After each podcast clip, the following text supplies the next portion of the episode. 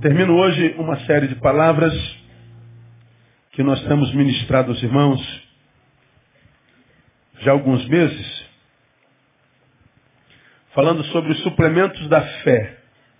Quando a fé apenas, é, quando a fé não é suficiente em si mesma para gerar vida na vida do que crê.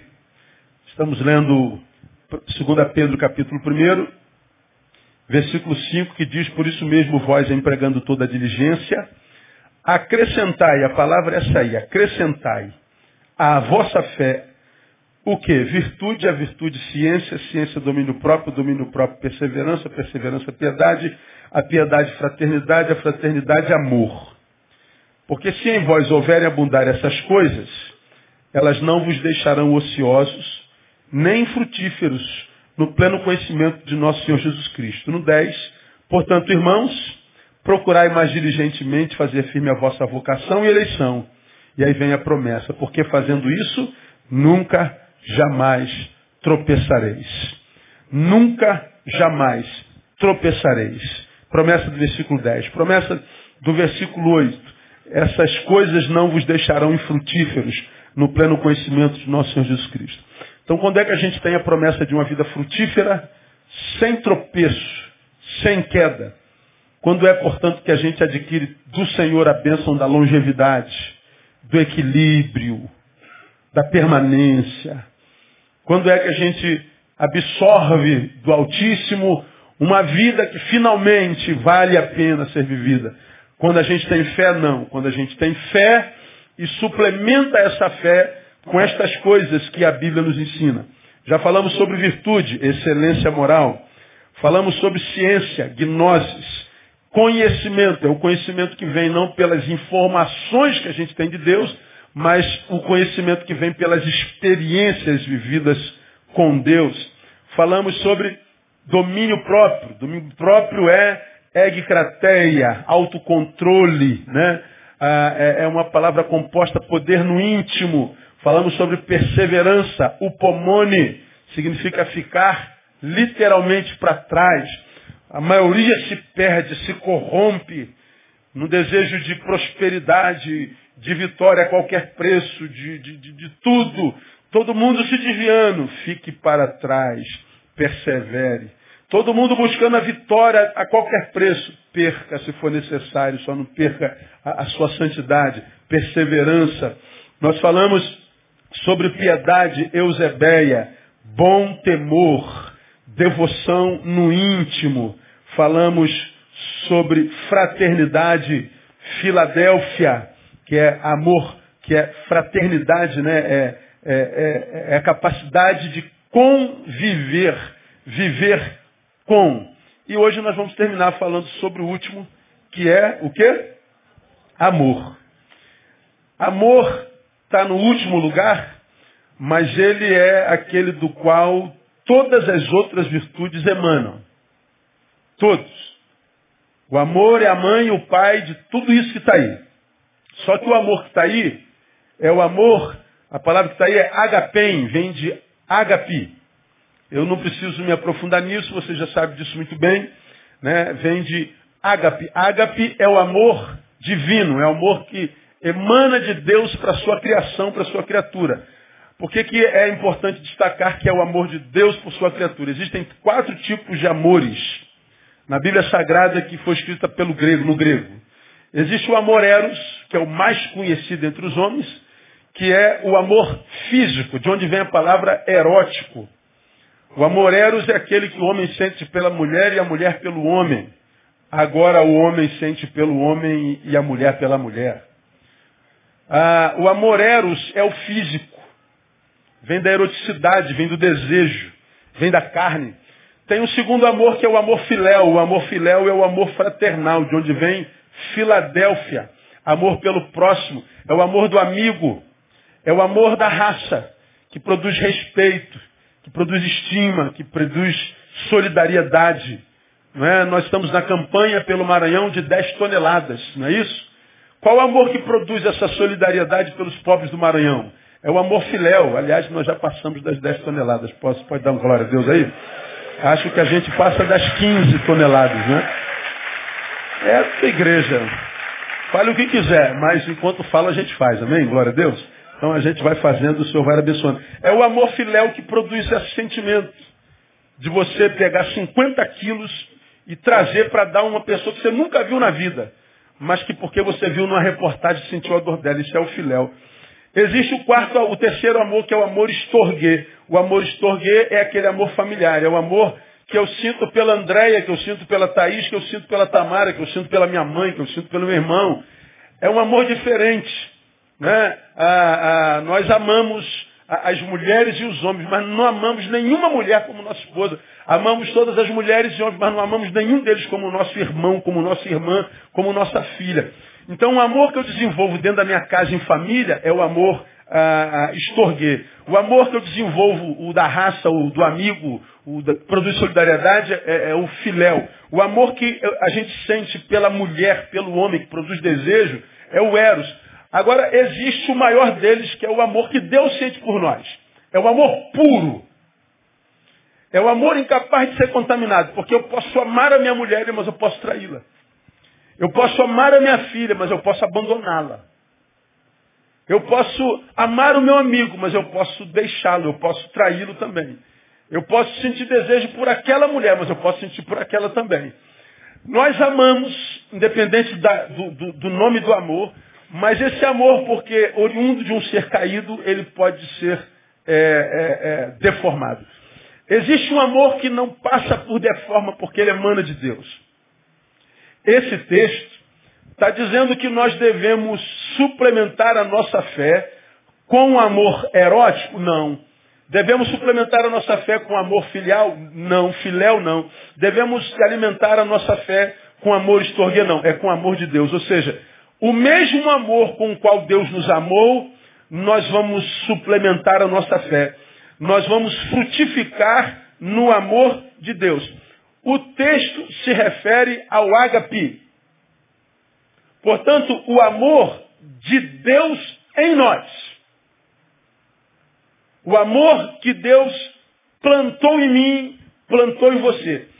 Se este amor não for suplemento à nossa fé, o que sobra? O que sobra é filantropia. Filantropia como produto do amor filéu. Eu vou ser um camarada que, que distribui cesta básica. Mas é possível que a, a distribuição da minha cesta básica não seja produto do amor que eu tenho por você. Bom, tem, tem religião que diz que é fora da caridade não há salvação, né? Que a gente é salvo pelas obras, diferente do que diz a palavra. A Bíblia diz que pela graça sois salvos por meio da fé, isso não vem de vós, é dom de Deus. Não vem das obras, para que ninguém se glorie. Mas há quem acredite que a salvação venha pela obra. Então eu posso distribuir uma cesta para o Alisson, não porque eu amo o Alisson, mas porque eu estou interessado em me salvar. Eu faço por mim, não por ele. Não é amor de Deus. Isso é auto-amor. Filautós. Não é? Ah, é só filantropia. Se eu não tenho amor de Deus, nenhuma relação que eu vou ter com o sexo oposto será verdadeiro, será só eroticidade. Eu não estou amando a pessoa do sexo oposto porque eu tenho desejo. Eu estou olhando um pedaço de carne que eu quero consumir. É só eroticidade. Se não houver amor de Deus, o que sobra é um isolacionismo familiar. O amor filéu vai fazer com que eu valorize o meu clã, a minha pro, prole, e ignore a prole dos outros. Ou seja, respeito meu filho, mas não respeito o filho do outro. Vai fazer com que a gente, mesmo equivocadamente, viva o que eu vivi quando minha filha nasceu. Eu citei minha filha no início, quando ela nasceu doente, pulmão colado, o médico falou que não tinha jeito, porque era muita, muita sujeira, no, no, no pulmãozinho do tamanho de uma bolinha de, de ping-pong. E Thaís nasce com outras crianças na, na, clínica particular. Todas as mães, quantas mães tinha contigo, amor, na, na, no quarto? Três, André e mais duas. Foi na clínica do tio dela. Aí a, a, as duas com um filhotinho no colo e André sem filhotinho no colo. Eu vou naquele, naquele vidrinho do, do berçário e vejo minha filha toda entubada, cheio de fio para lá, fio para cá, um monte de coisa horrível, respirando com, por aparelho, e, e, e nos outros quartos tinham outros bebês que ainda estavam no berçário. E eu olhando os filhinhos do berçário, enroladinho, bonitinho, que toquinha, respirando bonitinho, esperando para levar para a mãe. E a minha filha era a única que estava entubada na incubadora, cheia de fio. E uma angústia que a gente não pode esquecer, porque é memória né, de dor. E, e, e vendo minha filha com a possibilidade de morrer, aí eu faço a oração mais egoísta do universo e falo assim, meu Deus, poxa Deus, tanta criança nesse berçário, logo a filha do teu servo, que vai passar por isso. Eu ouço o Espírito Santo falar comigo audivelmente. Tu acha que a tua filha vale para mim mais do que os outros filhos? Tu acha que a tua criança vale mais do que essa criança que está do lado dela? Como quem diz, seu egoísta. Eu ajoelho no meio do corredor e peço perdão a Deus pelo meu egoísmo. Foi lá que eu aprendi como a nossa dor pode deformar a gente sem a gente perceber. E a gente se deforma cheio de razão. Estou lutando pelo meu filho, egoísta. E aí eu comecei a pedir a Deus para curar a minha filha sem pensar no filho dos outros. Bom, o amor filéu, que é o que eu sinto pela minha filha, pode me fazer um, um isolado familiar. Eu quero que respeite as minhas filhas, mas eu não respeito a filha do outro. Então, amor filial todo mundo tem, mas só pela sua prole. Porque se eu tratasse a filha do outro como eu trato minha filha, como tem alguém disse, né? Ah, é simples. Trate a tua esposa como você gostaria que o teu genro tratasse a sua filha. Trate a sua esposa como você gostaria que tratassem a sua mãe. Se a gente tratasse a nossa esposa como gostaríamos que tratassem nossa filha, então não haveria problema no planeta. O problema é que a gente só pensa na gente que se dane o outro. Bom, quando é que a vida se torna viável? Quando é que se dá para viver amor, eros, filéu, estorguer? Quando é que dá para amar saudavelmente? Porque o amor tem a capacidade de adoecer, até de matar. Quando é que dá? Quando o amor ágape baixa na gente. E esse amor se torna prioritário em mim, e esse amor vai contaminando, porque de Deus o eros, vai contaminando o estorguê, vai contaminando o filéu, e aí eu vou amar a minha família saudavelmente, portanto eu não vou adoecê-la com possessividade, e nem vou adoecê-la por omissão, porque eu não estou amando só filéu, só eh, estorguê, eh, só filéu, só estorguê. Eu estou amando com ágape também. Eu vou tratar o sexo oposto com respeito, porque eu não estou amando só eh, eroticamente, eu estou amando com o amor de Deus. Eu vou amar família e respeitar todas elas, porque eu respeito a minha. Porque eu não estou amando só com amor filial, eu estou amando com o amor de Deus. Dá para entender isso? Não dá, não dá? É, é lindo isso, né, cara? O amor de Deus é o que faz a vida valer a pena. Se eu não frutifico no amor de Deus, se a minha fé não, não é uma fé que, que me capacita para produzir no amor de Deus, ah, eu vou ficar pelo caminho mais cedo ou mais tarde a, a vida foge da gente. A gente maltrata demais a vida, a gente maltrata demais a existência. E a gente vira inimigo dela e ela vira inimigo de nós. O ágape fez Deus amar o mundo, veja, e enviar Jesus. Fez Jesus amar a humanidade e dar a vida por ela. E faz com que ah, o homem ame o seu semelhante e passe a servi-lo. Deus ama a terra, o homem e manda Jesus. Jesus ama o homem e dá a sua vida. O homem ama o homem e o serve. Como fazer isso? Só pelo amor de Deus. Porque se não tiver amor de Deus, bom, Deus já mandou Jesus, Jesus já deu a vida e o homem mata o homem. O homem compete com o homem. O homem faz mal para o homem. O homem é o veneno do homem. O homem é a doença do homem. E o que, que a gente está vendo na sociedade hoje? O que é que falta na sociedade? Deus. Agora, o que, que a sociedade faz? Manda Deus para longe cada vez mais rapidamente. E a gente pergunta o que está acontecendo com a gente. O que está acontecendo com as famílias? Acabando. Por quê? Tem espaço para Deus nas famílias? Não. A gente está tentando ser feliz sem Ele. O que está acontecendo com os homens que estão se matando todo dia? Estão sendo carcomidos por toda sorte de síndrome, toda sorte de problema. Estão sendo assassinos de si mesmo e do outro. Ah, falta Deus. Falta o ágape. Ágape. Agora, isso é só introdução. Agora, o, o mais grave de tudo, irmão, é que me causou dizer, hoje eu fiquei ruim fazendo essa palavra, pensando nessa palavra. A, a, percep, a percepção da vida, a percepção, a percepção da, da existência, às vezes me gera uma angústia tão grande, e essa, essa palavra me gerou angústia. Veja, eu posso ter a família linda. Eu posso ter bons amigos, estorguei. Eu posso ter bons amigos, filéu. Eu posso ter uma vida sexual saudável. Tudo que um ser humano deseja. Família abençoada, vida sexual saudável, amigos. Pronto, não precisa de mais nada. Bom, é o que a gente pensa. O que, que acontece? A gente não tem um amor ágape. Porque somos seres caídos, nós vamos ter dificuldade de manutenir os outros amores. Primeiro, porque nós não temos nem consciência do valor desse amor. Se tivéssemos, não faríamos tão mal à nossa família, não faríamos tão mal aos nossos amigos e não seríamos tão promíscuos sexualmente.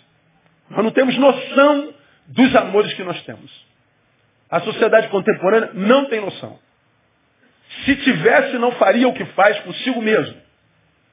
Bom, o que, o que faz a gente ter noção é o amor de Deus, é o ágape, que está aí nesse texto. Agora, olha o grave, o desesperador. O grave é que a Bíblia diz que por se multiplicar a iniquidade, o amor de muitos esfriaria. Que amor esfria? É o amor de Deus no homem. A iniquidade tomaria o ser humano de tal forma que o amor de Deus seria posto para fora. Que o amor de Deus não conseguiria habitar esse ser contaminado.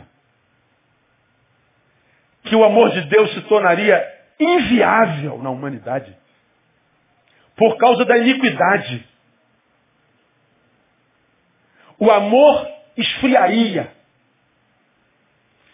Se o amor de Deus é o que faz com que o amor que eu sinta pela minha família seja saudável, faz com que minha vida sexual seja saudável, faz com que minha relação com meu semelhante seja saudável, e esse amor seria uma impossibilidade de mim, o que que Jesus está dizendo? Que a convivência na terra se tornaria quase impossível. Aí eu não preciso nem pregar mais nada, né? É só a gente abrir o jornal, ligar a televisão e ver por que, que a sociedade está como está. E se a iniquidade aumenta, e aumenta todo dia aos, aos, milhares de quilômetros de velocidade. Bom, cada vez que a iniquidade aumenta, o amor arrefece. Cada vez que o amor arrefece pelo menos a iniquidade, nós estamos vivendo cada vez mais perigosamente, cada vez mais menos respeito, cada vez mais menos valorização pela vida, cada vez mais impossibilidade de amor e de fidelidade, cada vez cada vez mais todos os índices de desgraça. Por se multiplicar a iniquidade, o amor de muitos esfriaria. Ele está dizendo a vida se torna inviável. Agora, para a gente falar sobre o amor esfriaria, vamos a Mateus 24. Poderia é, falar sobre a, a importância de termos amor, mas como eu preguei sobre isso alguns domingos atrás, você pode adquirir o CD, quando eu falei sobre o amor, em 1 Coríntios capítulo 13. Nós vamos ler Mateus 24. Eu preguei no dia 8 do 3, um sermão chamado Amor aferidor, mantenedor e sustentador da vida. 1 Coríntios capítulo 13, e lá nós pregamos. O que transforma minha existência em vida é o que eu carrego dentro, não o que eu faço fora. Que Paulo diz, ainda que eu falasse do, ainda que eu entregasse meu corpo, ainda que eu distribuísse meu bem, ainda que eu tem amor, não. Então você pode fazer o que você quiser, porque o que traz sentido à vida não é o que você faz, é o que habita teu ser. Nós pregamos lá, é o amor que me livra do pior de mim, porque a Bíblia diz que o amor é sofredor, é benigno. Eu não, eu sou mau. Eu não, eu não gosto de sofrer. Quando eu sofro, eu me corrompo. O amor não. O amor é que me capacita para sofrer sem me me, me, procrastinar. É o amor é benigno. Por quê? Porque em nós habita o mal. Paulo está dizendo o mal que eu, o bem que eu quero. Eu não faço, mas o mal que eu não quero, acabo fazendo. Como é que a gente consegue vencer o mal? Amor. Ah, ele, ele diz, ele diz, que mais? Ah, ah, ah, é o amor que me livra do pior de mim. Um amor não se vangloria a gente o tempo todo. Não se soberbece. Nós somos bestas quadradas soberbos. Ah, não se porta inconvenientemente. Vira e mexe, a gente pisa na bola. Mas o amor não deixa a gente fazer isso. Não busca seus próprios interesses. Nós somos o cúmulo do egoísmo. Não se irrita, nós somos iracundos. Não suspeita mal, nós não, não acreditamos em mais ninguém. Bom, o que, que Paulo está dizendo? O amor me livra da minha pior parte. Como é que a gente se livra da pior parte da gente? Amando. Preguei sobre isso. Ah, terceiro, é o amor que me capacita para suportar as agruras da vida. Tudo sofre, tudo crê, tudo suporta. A gente não suporta nada. É o amor que nos livra das ciladas da religião. Ah, o amor jamais acaba, mas havendo profecias, serão aniquiladas, aquela coisa toda. Ah, é o amor quem nos equilibra quando queremos respostas não as temos, porque em parte conhecemos, é só em parte. Não tem resposta, é o amor que nos capacita. É o amor que nos tira da mediocridade. Quando eu era menino, eu cresci. É o amor que alimenta a esperança. Agora vemos por espelho, em enigma, mas então veremos face a face. É o amor que alimenta a esperança. É o amor que faz a, a vida valer a pena. Permanece a fé, a esperança e o amor. Você vê, o maior é o amor. Então, preguei sobre isso no dia 3. Pega esse CD porque ele é abençoador. Então, já que eu falei das benesses do amor, vamos falar nesses minutinhos o que, que acontece com a nossa vida sem esse amor que a gente precisa viver. O amor não é um assunto para canção, não é uma música para paixão, para poesia. O amor é uma necessidade premente para quem quer viver vida que vale a pena. Mateus capítulo 24 é ah, o, o, capítulo no qual Jesus fala sobre o sermão profético, faz o sermão profético, fala sobre o princípio de dores.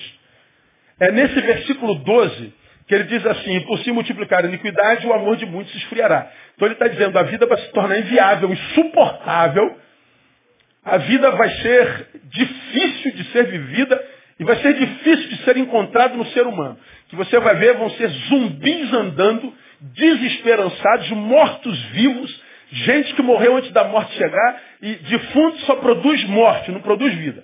Bom, nós estamos vendo aí. Está aí. Né? Agora, é, estamos aprendendo em Jesus que o sintoma primeiro da geração do tempo do fim é o esfriamento do amor.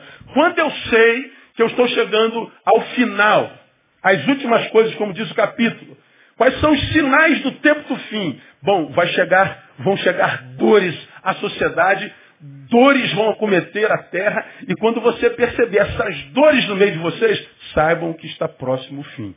Por que, pastor, Senhor, que essas dores vão acometer a sociedade? Porque não vai ter mais amor. Vai ter filântropo. Gente isolado na sua, na, na sua, no seu clã. Que vai ter gente tratando gente como carne que quer comer. Vai ser insuportável.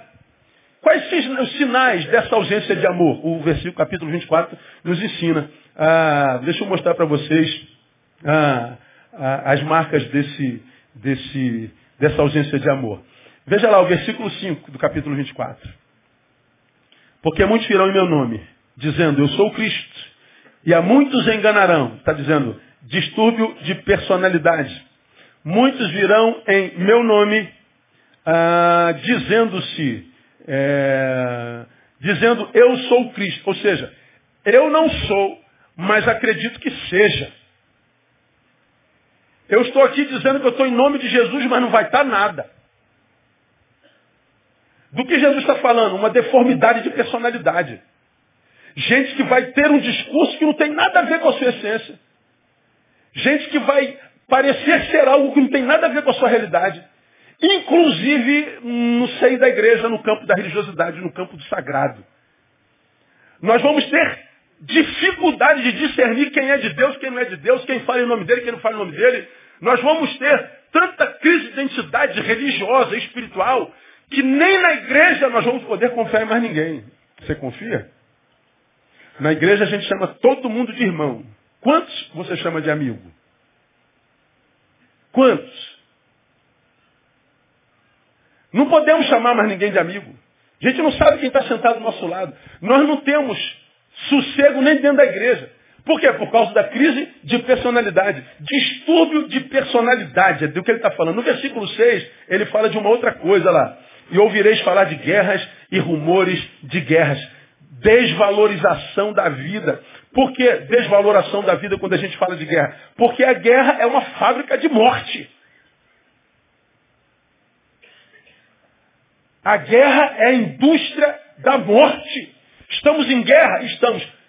Vai morrer muita gente. A morte vai consumir muita vida. A morte vai se estabelecer como realidade premente. A morte vai ser a marca daquela geração. Quando Jesus diz assim, ó, vocês vão ouvir falar de guerras e rumores de guerras. Vocês vão ver guerras explícitas e rumores de guerra. Ou seja, o barulho de guerra, o litígio sem, sem, sem pegar em arma. Gente que morre pela guerra propriamente dito, perde a vida biológica. E os rumores de guerra é gente que morre antes da morte chegar. Gente que morre no afeto.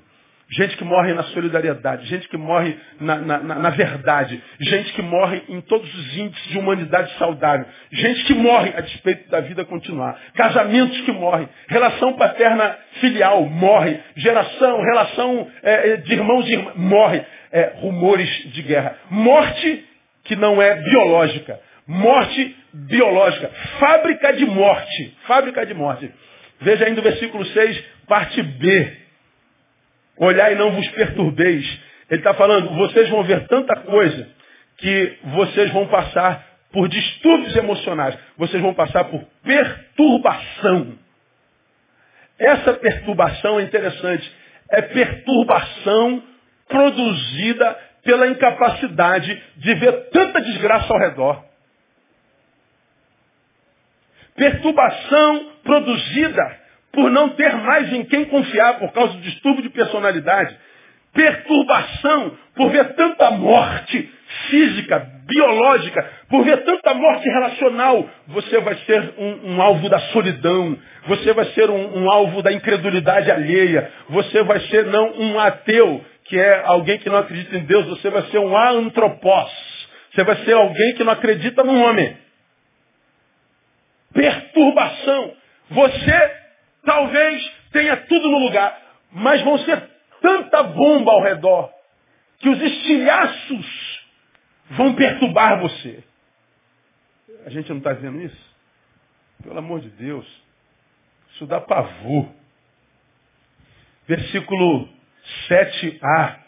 Porquanto se levantará nação contra nação, distúrbios sociais as sociedades não conseguirão mais falar a mesma língua. Os, as tribos não conseguirão mais conviver. Guerrearão, se matarão.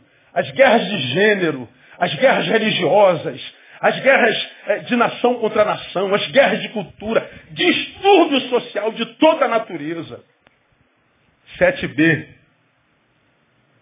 Reino contra reino. E haverá fomes Olha para a sua Bíblia, veja a palavra fome. Ela está no singular ou está no plural? Não está falando só fome de pão e nem de arroz e feijão. Não está falando só da fome fisiológica.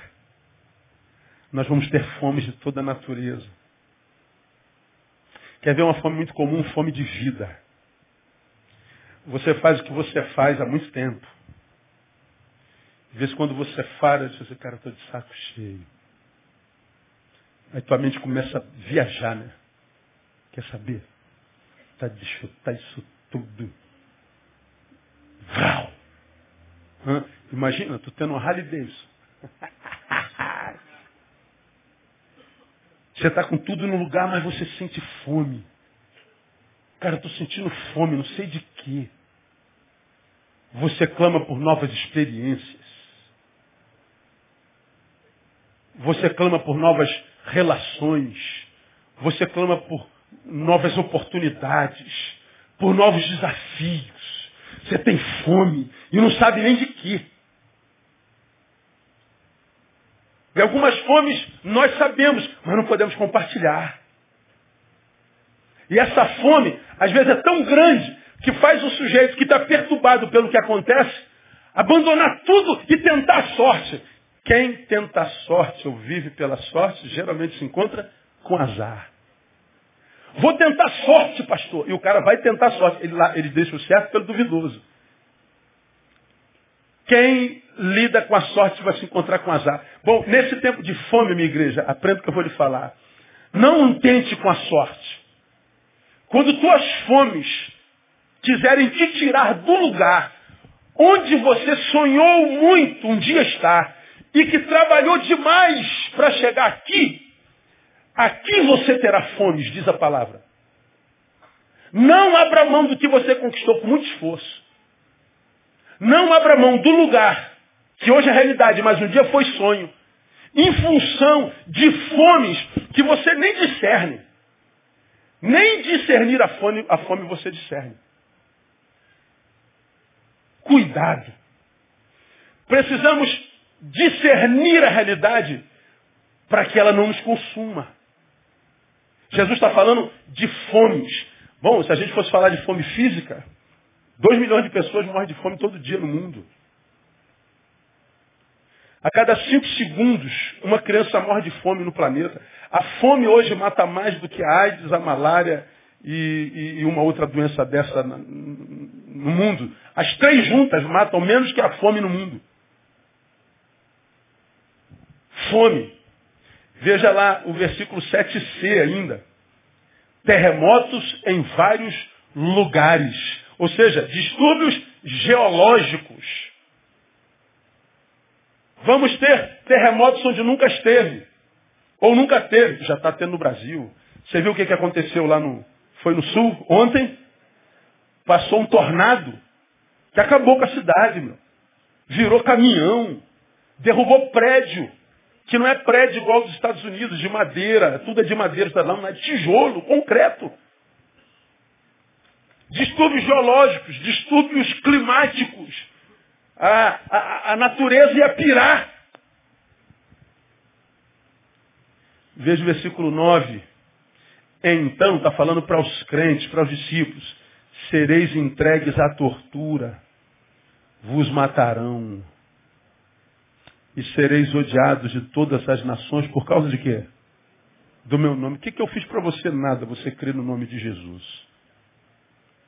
Que mal fiz para você? Nenhum. Você crê num Deus diferente do meu.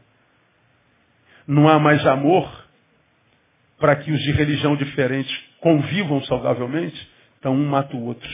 Como o cristão não produz morte, gente de qualquer outra religião pode matar gente. Já está acontecendo isso ou não está?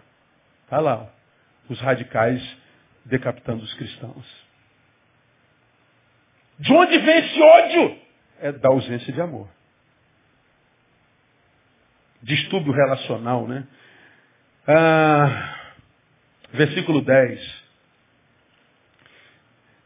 Nesse tempo muitos hão de se escandalizar e trair-se uns aos outros e mutuamente se odiarão. Bom, o primeiro, o versículo que nós lemos anterior, perseguição, preconceito. E esse, distúrbio relacional. Ah, nós vamos nos escandalizar e nós vamos nos trair uns aos outros. Ele está dizendo, pouca fidelidade haverá entre os homens. Vocês vão ver muita ingratidão. Vocês vão ver muito apunhalamento pelas costas. Vocês vão ver muito, muita gente denegrindo a imagem do outro só porque tem inveja dele. Inventando mentira do outro para queimar a imagem dele a alguém. Vocês vão ter problemas relacionais graves. Por quê, pastor? Por causa do esfriamento do amor. Veja o versículo 11. Igualmente, hão de surgir muitos falsos profetas enganarão a muitos. Dissimulação espiritual. Não haverá mais respeito pelo nome de Jesus, pelo nome de Deus. Não haverá mais respeito pela palavra de Deus. Brincarão com a religiosidade e com o sacro, com o sagrado e com a espiritualidade.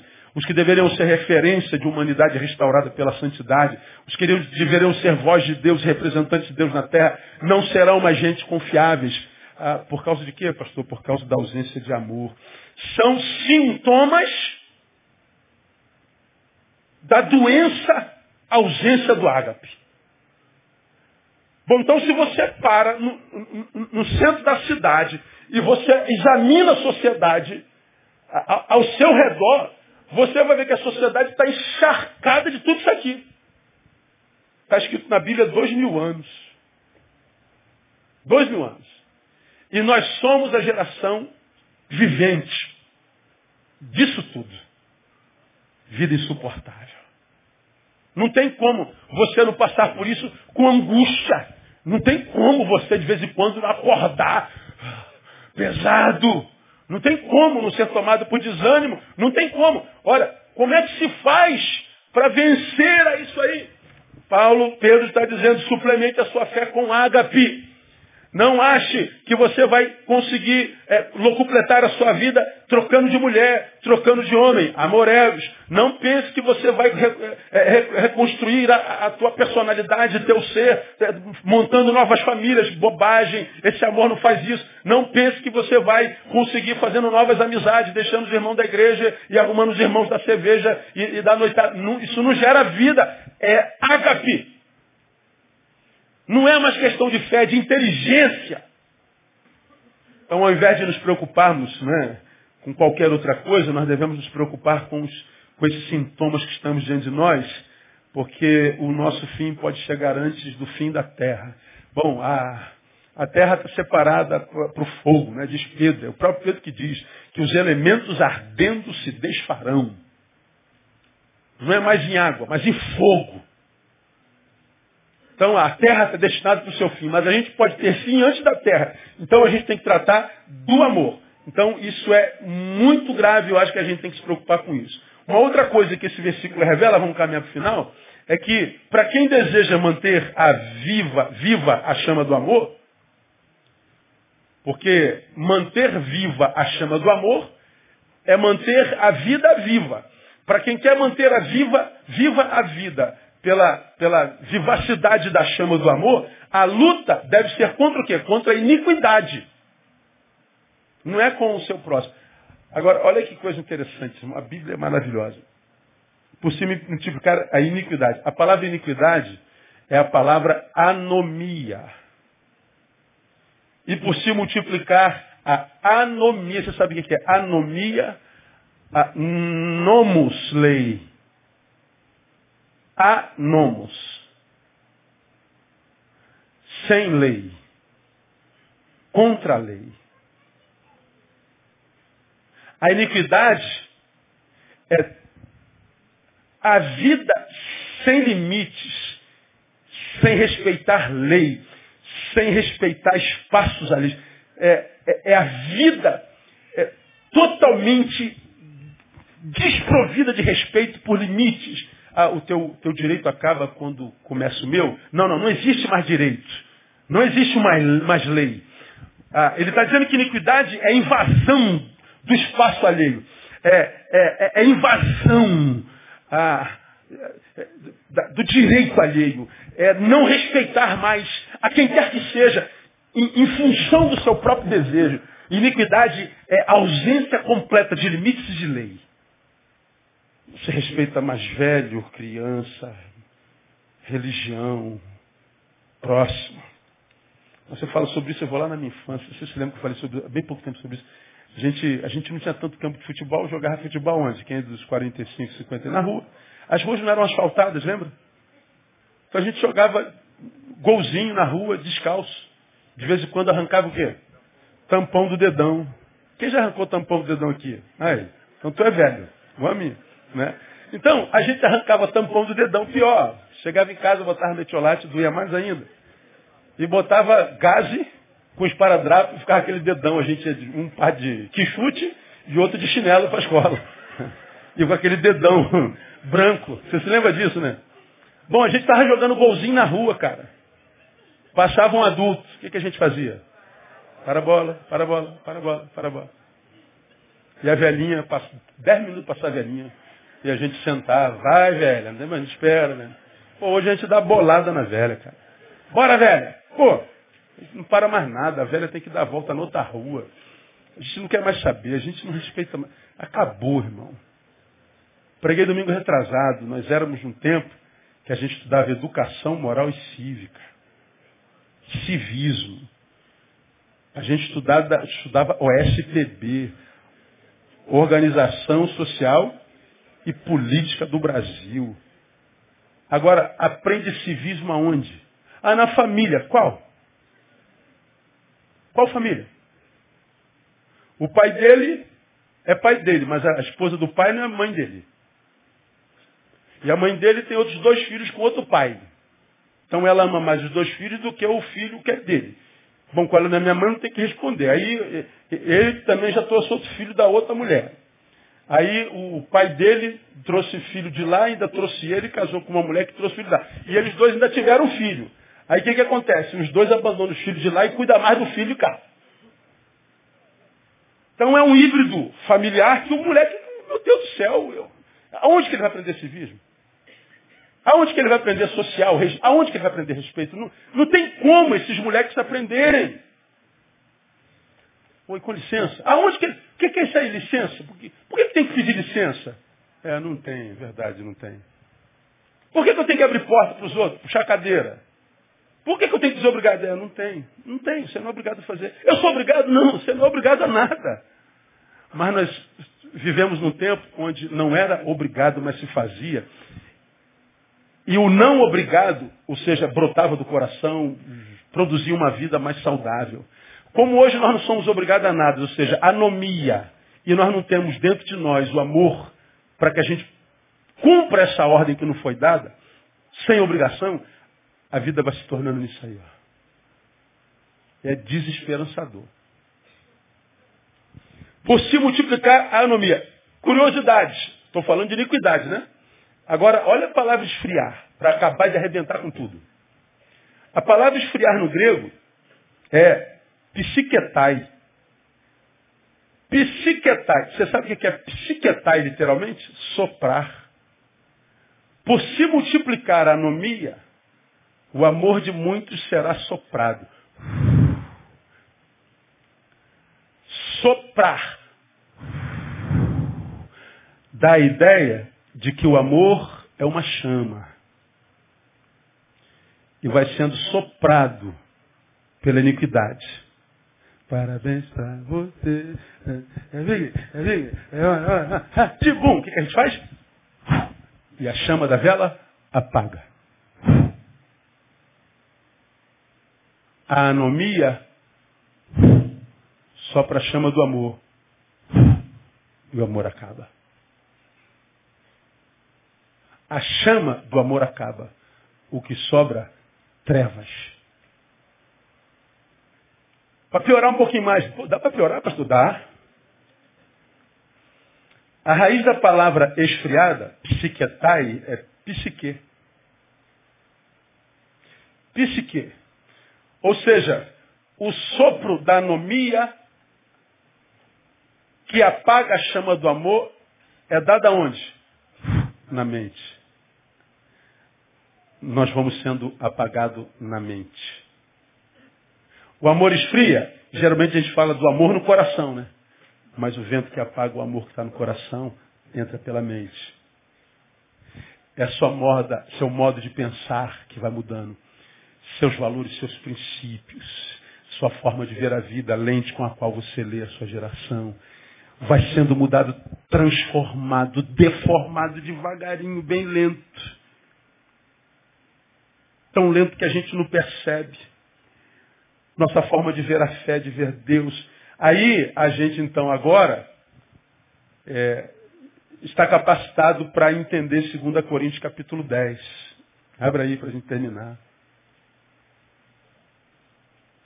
2 Coríntios capítulo 10, olha o que, que Paulo fala. Versículos 3 a 5. Porque embora andando na carne, não militamos segundo a carne. Olha lá. Pois as armas da nossa milícia não são carnais, mas poderosas em Deus para demolir fortalezas. O que, que é fortaleza para Paulo? Veja o versículo 5. Derribando o quê? Raciocínios e todo baluarte que serve contra o conhecimento de Deus, levando cativo todo o quê? Pensamento à obediência a Cristo.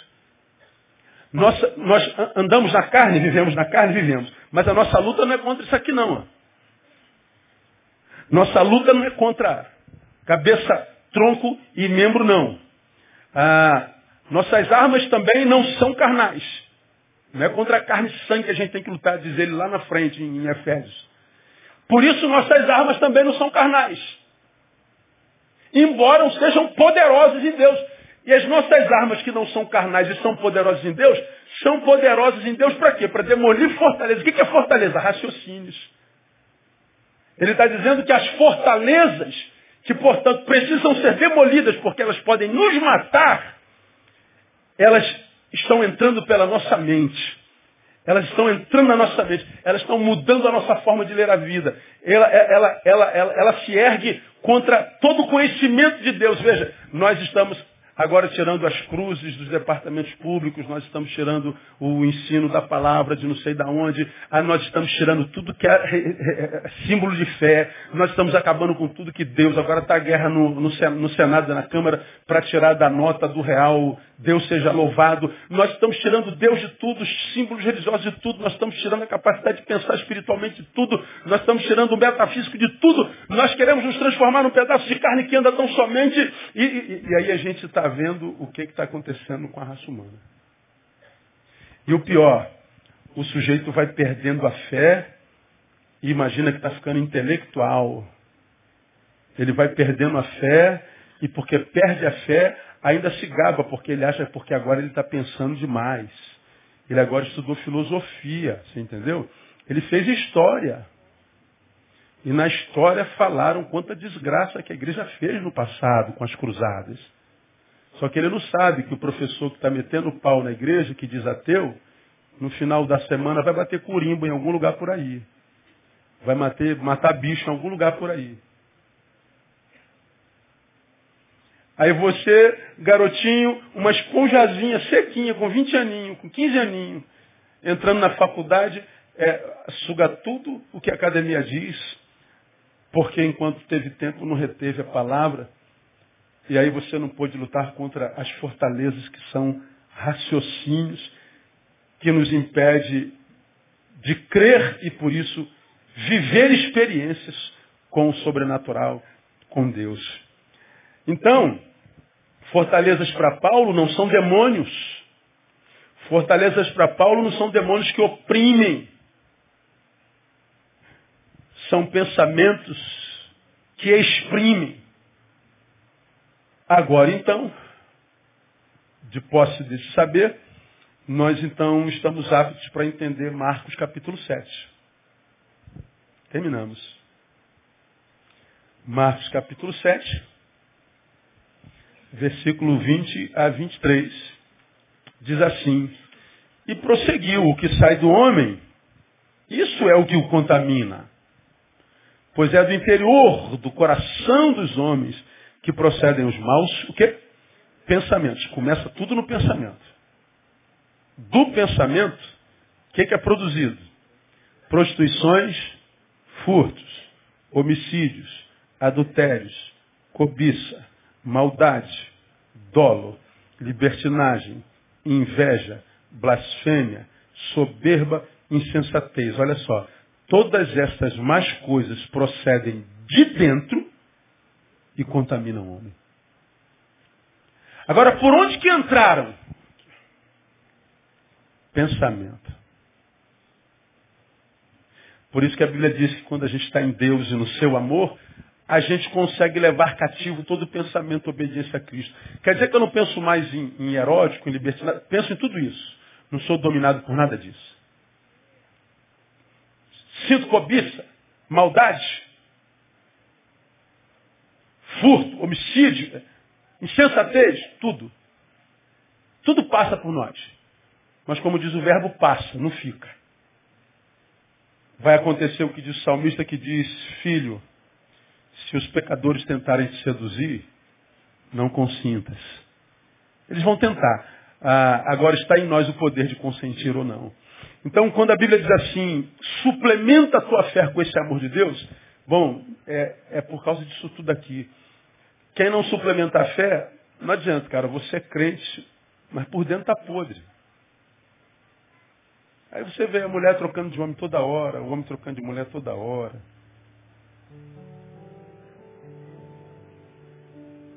Você vem para a igreja fica três meses, depois some seis meses.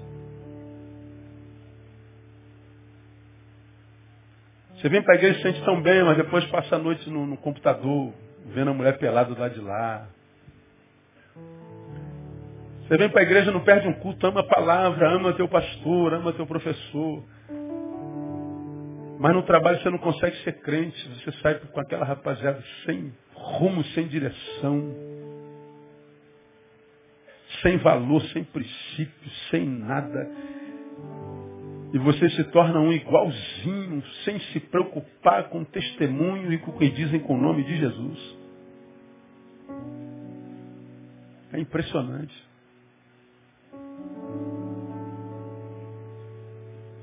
Tem a unção do camaleão. Toma cor da geografia. Por que, que não consegue vencer? É por causa do que dominou o pensamento.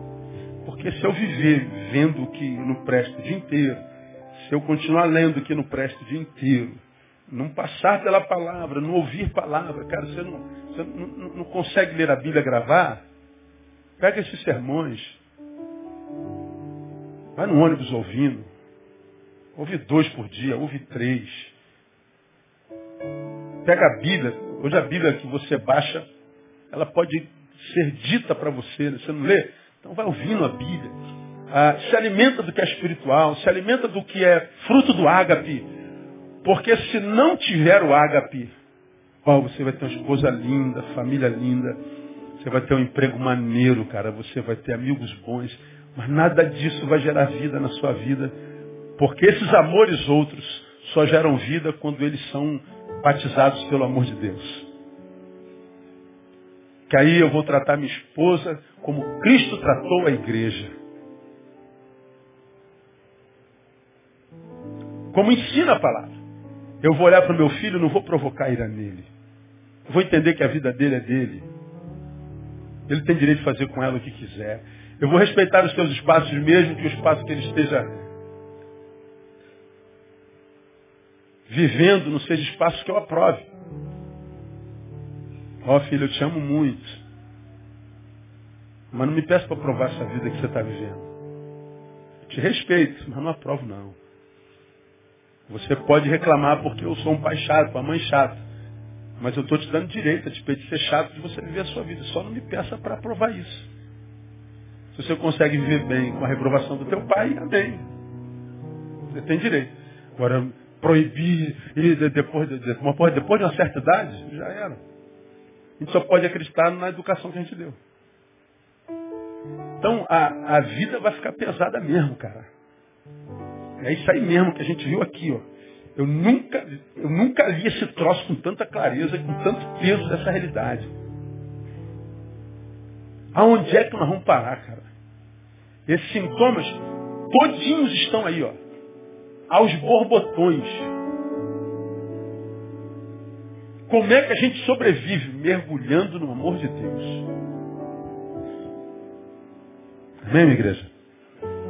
Terminamos. Minha esperança no fim desse, desse, dessa série de sermões é que Deus gere em você muita fome e sede. Pão e água ele é que a gente não tem é fome e sede. Então o que a gente precisa é de fome e sede. Vamos ficar de pé? Nós vamos encerrar cantando Quando eu te conheci, Jesus. Meu caminho brilhou, agora a minha vida não é mais a mesma. Eu acredito na palavra, eu acredito no poder do teu sangue. E a vida que eu vou viver agora, essa palavra é demais. É por um motivo bem maior que o meu. Viver por um motivo maior que o meu. Ou seja, eu não sou alguém que vive apenas para si mesmo. A minha vida tem sentido. Eu não sou um egoísta. Eu não sou um isolado social. Eu não sou alguém que tem um mundo do tamanho do meu umbigo. E nós vamos cantar essa canção. No final eu quero orar com você que está aqui. Participou dessa série de sermões, principalmente essa palavra de hoje que gostaria de dizer a Deus, Deus, eu não quero ser vítima disso aí não, eu quero, eu quero, eu quero que o Senhor me dê força para conseguir levar meu pensamento em obediência ao Senhor. Eu, não, eu quero essa arma que não é carnal, mas que é poderosa no Senhor para demolir fortalezas e raciocínios.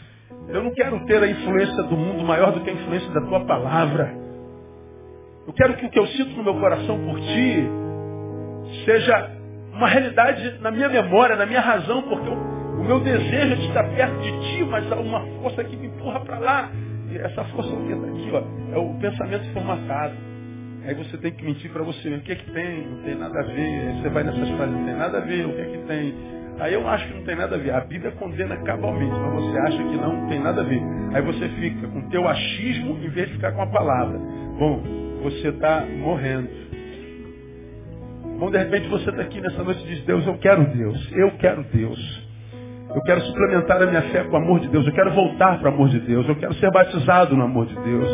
Eu quero a força do amor de Deus para poder não ser tragado por esse tempo, pelo raciocínio mundano. Ah, vamos cantar enquanto cantamos. Você sai desse lugar, vem. E eu vou terminar orando com você, não só por você, porque eu já estou aqui na frente. Eu não quero que minha mente seja sequestrada por esse tempo sem Deus. Deus tem misericórdia. Deus tem misericórdia. Pode vir se quiser.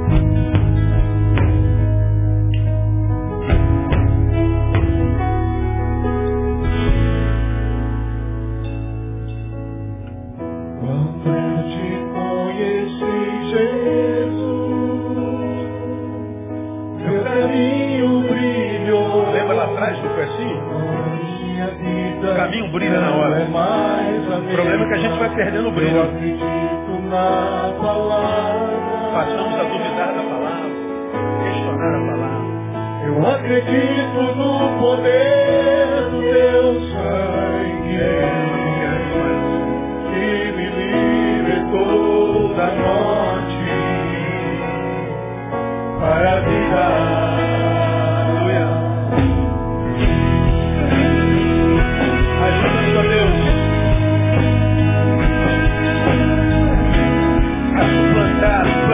porta aberta esse amor. Quando eu te conheci, Jesus, meu caminho brilhou. Agora minha vida não é mais a mesma. Eu acredito na palavra. Eu acredito.